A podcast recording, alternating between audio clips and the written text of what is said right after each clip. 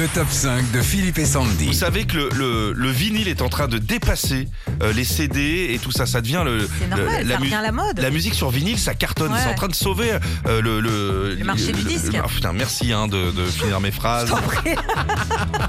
C'est une émission à trous ce matin. Comment il s'appelle l'animateur Philippe Trois petits points.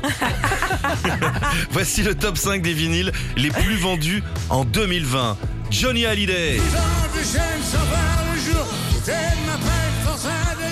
Depuis le retour à la mode du vinyle, le taulier fait toujours partie des vinyles les plus vendus en France, mais aussi en Europe. Son rêve américain, c'est une compilation des plus grandes chansons en live enregistrées en 2014 à New York, dont un duo avec l'acteur Jean Reno sur La musique que j'aime. Ah, génial Numéro 4. Bob Marley, Legend en vinyle. Legend n'est pas un album, mais la compilation des titres les plus connus de Bob Marley. Depuis sa sortie en 84, elle s'est vendue à plus de 25 millions d'exemplaires en CD et vinyle. Et c'est depuis le vinyle reggae le plus vendu au monde. Queen. Numéro 3, 3, 3, 3.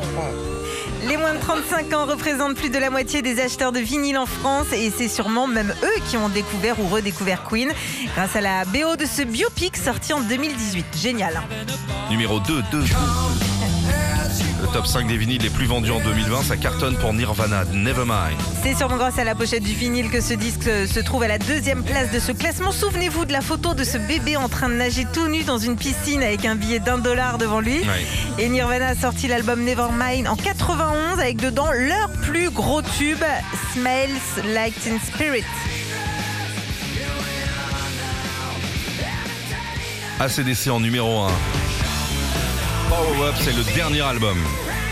C'était la surprise de l'année 2020, le retour du groupe de hard rock ACDC à sa sortie en novembre dernier.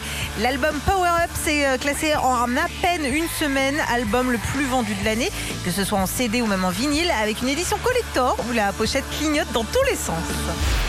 Retrouvez Philippe et Sandy. 6h-9h sur Nostalgie.